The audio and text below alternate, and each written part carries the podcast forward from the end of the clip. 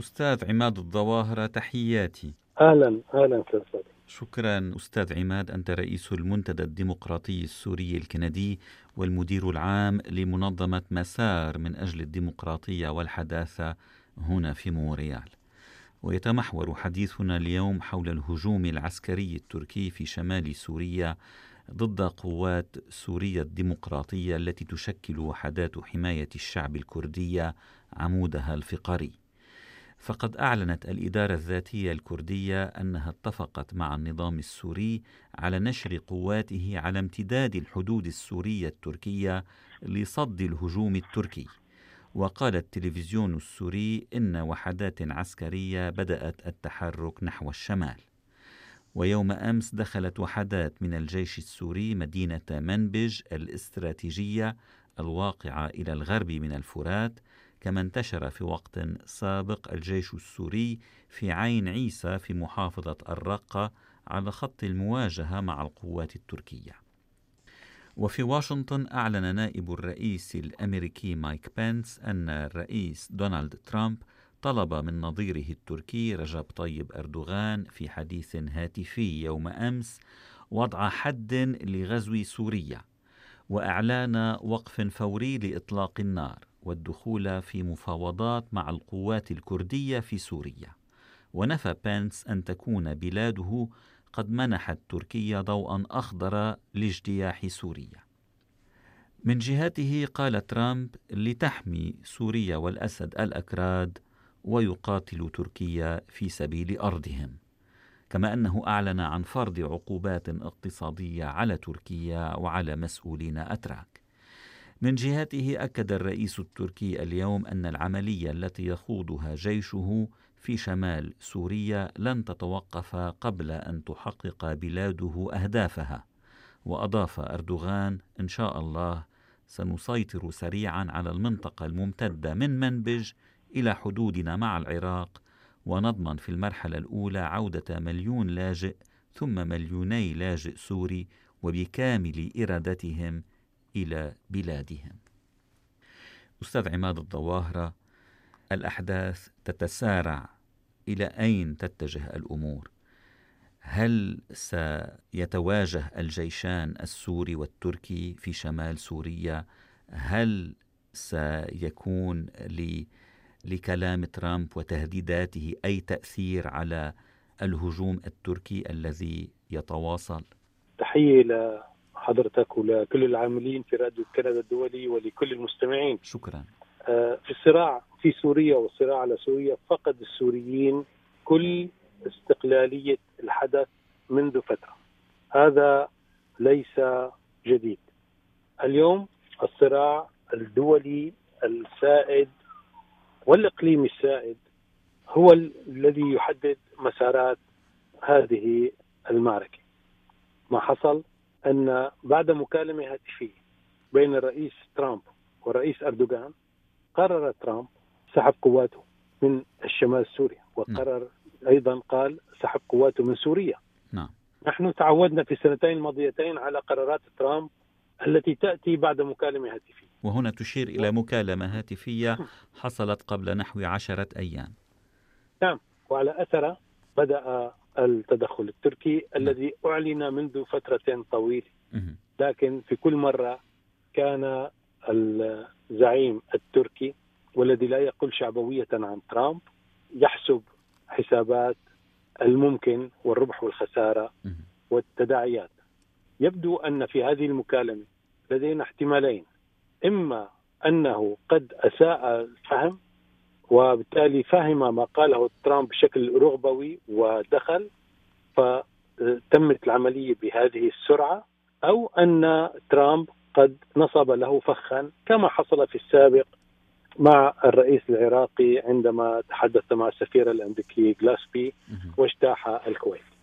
في كل الأحوال ما يبدو واضحا أن الإدارة الأمريكية سارعت لتطويق مفاعيل قرار ترامب وجندت كل قواها.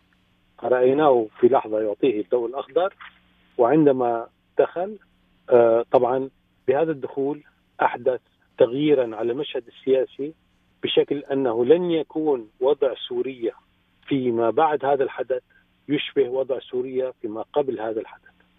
هذا الحدث يشكل أنا بتقديري نقطة فاصلة، سقطت فيه مشاريع، سقط فيه مشروع الإدارة الذاتية الكردي نعم إلى أمد غير مسمى، وبالتالي انكشفت منطقة الجزيرة لتوازنات جديدة، وسقط في مشروع الجيش الوطني الذي تبين في التحليل الأخير أنه لا ليس أكثر من أداة. الجيش الوطني السوري المدعوم من تركيا من تركيا نعم الذي أنشأته بقيادة موحدة منذ فترة قريبة نعم. وسقطت أيضا الكثير من المقولات عندما يقول الغرب اليوم نحن نخشى على مصير الدواعش المسجونين في السجون في شرق الفرات نعم. وقد بدأوا بالفرار مه. وهؤلاء هم خطر داهم، إذا نعم. فروا سيأتون إلى بلادهم وسنعود لنرى داعش من جديد. تحدث الرئيس التركي والقيادة التركية قائلا أنا أضمن أن هذا لن يحدث. مه. السؤال الكبير، إذا كنت قادر على ضمان أن الدواعش لن يفروا ولن يذهبوا بعيدا في شرق الفرات، لماذا لا تفعل ذلك في منطقة غرب الفرات حيث النصرة وأخواتها تحت أعين الأتراك ويقاتلون؟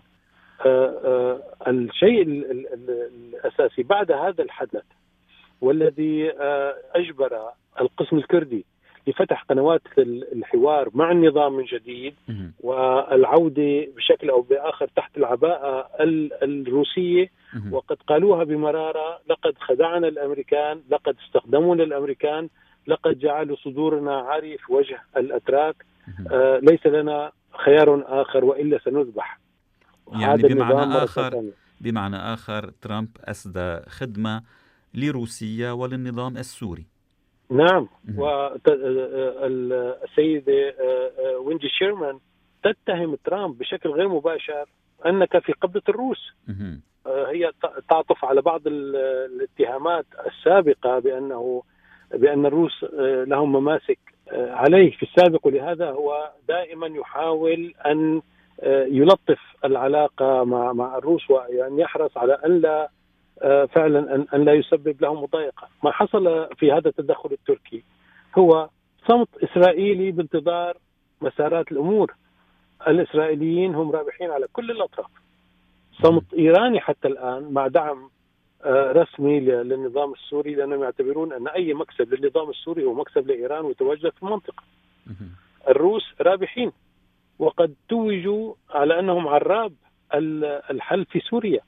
الأمريكيين في حالة تخبط، قالوا سننسحب من سوريا، ثم قال سننسحب من الشرق الأوسط، ثم قال الانسحاب هو إعادة تموضع لقواتنا في شمال سوريا، لن ينسحبوا هم موجودون في منطقة التنف وقد يعاد توزيعهم.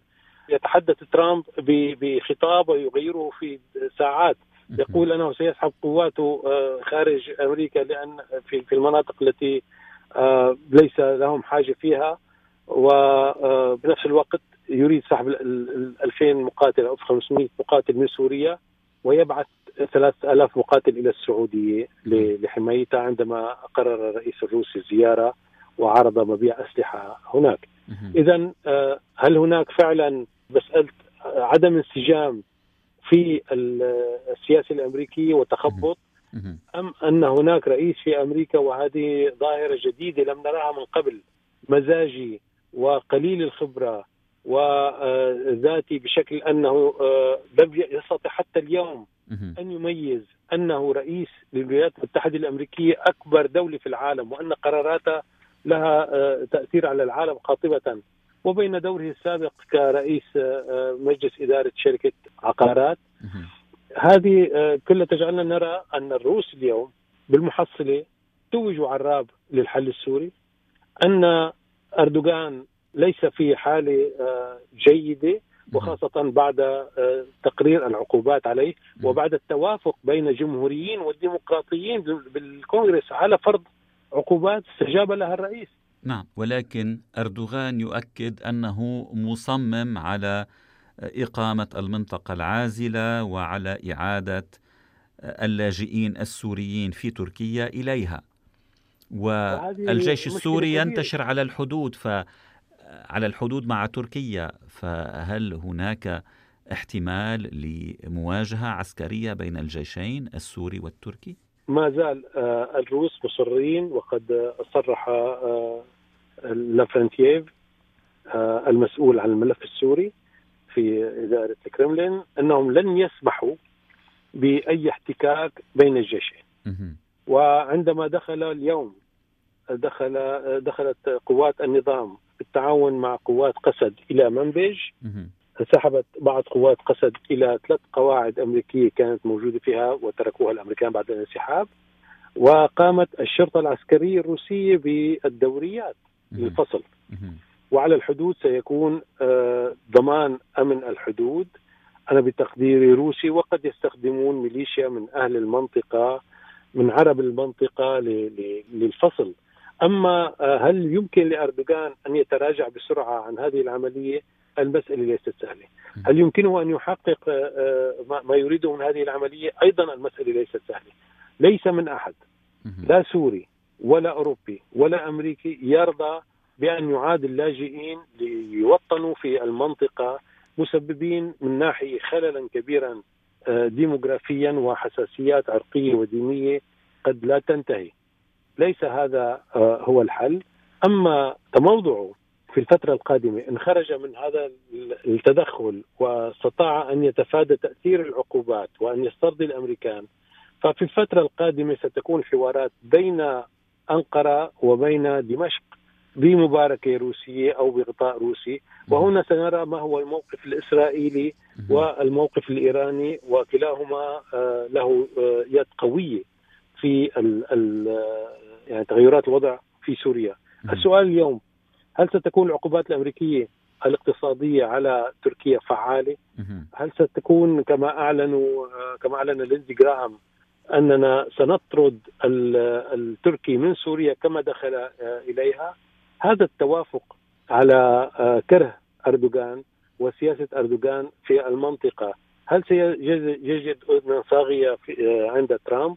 قد تكون الأمور أن ترامب بكل الأحوال سيخرج منتصرا، فالتركي قد تضعضع وضعه وهو بحاجة لتغطية أمريكية أكثر. هذا سيجبره على الابتعاد قليلا عن الروس على الأقل في المواضيع الحساسة التي يراها الأمريكان أن التركي قد شطح في وتمادى في التعاطفية، مثل شراء الصواريخ وغيرها. وقيل أن نائب الرئيس سيكون في أنقرة قريبا لإيجاد مخارج سياسية، وأيضا أشيع أمرا هو جديد أيضا بحماية بتأمين حماية الرؤوس النووية في قاعدة أنجرليك الأمريكية في تركيا. هذا الموضوع لم يطرح من قبل، هذا موضوع جديد.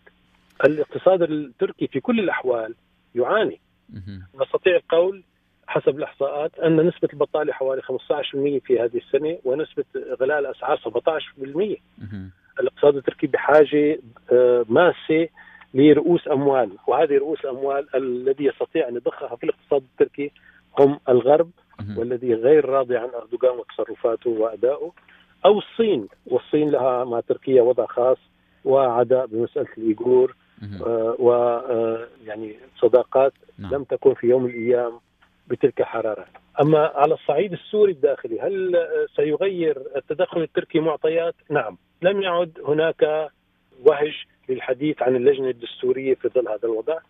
كما قلت، سقط المشروع الإدارة الذاتية وشبه الانفصال الكردي، سقط إلى فترة طويلة، وسقط أيضا مشروع القوى العسكرية التي تنضوي تحت العباءة التركية. الإسلام السياسي بحالة سقوط حر، والنظام ليس لديه حل.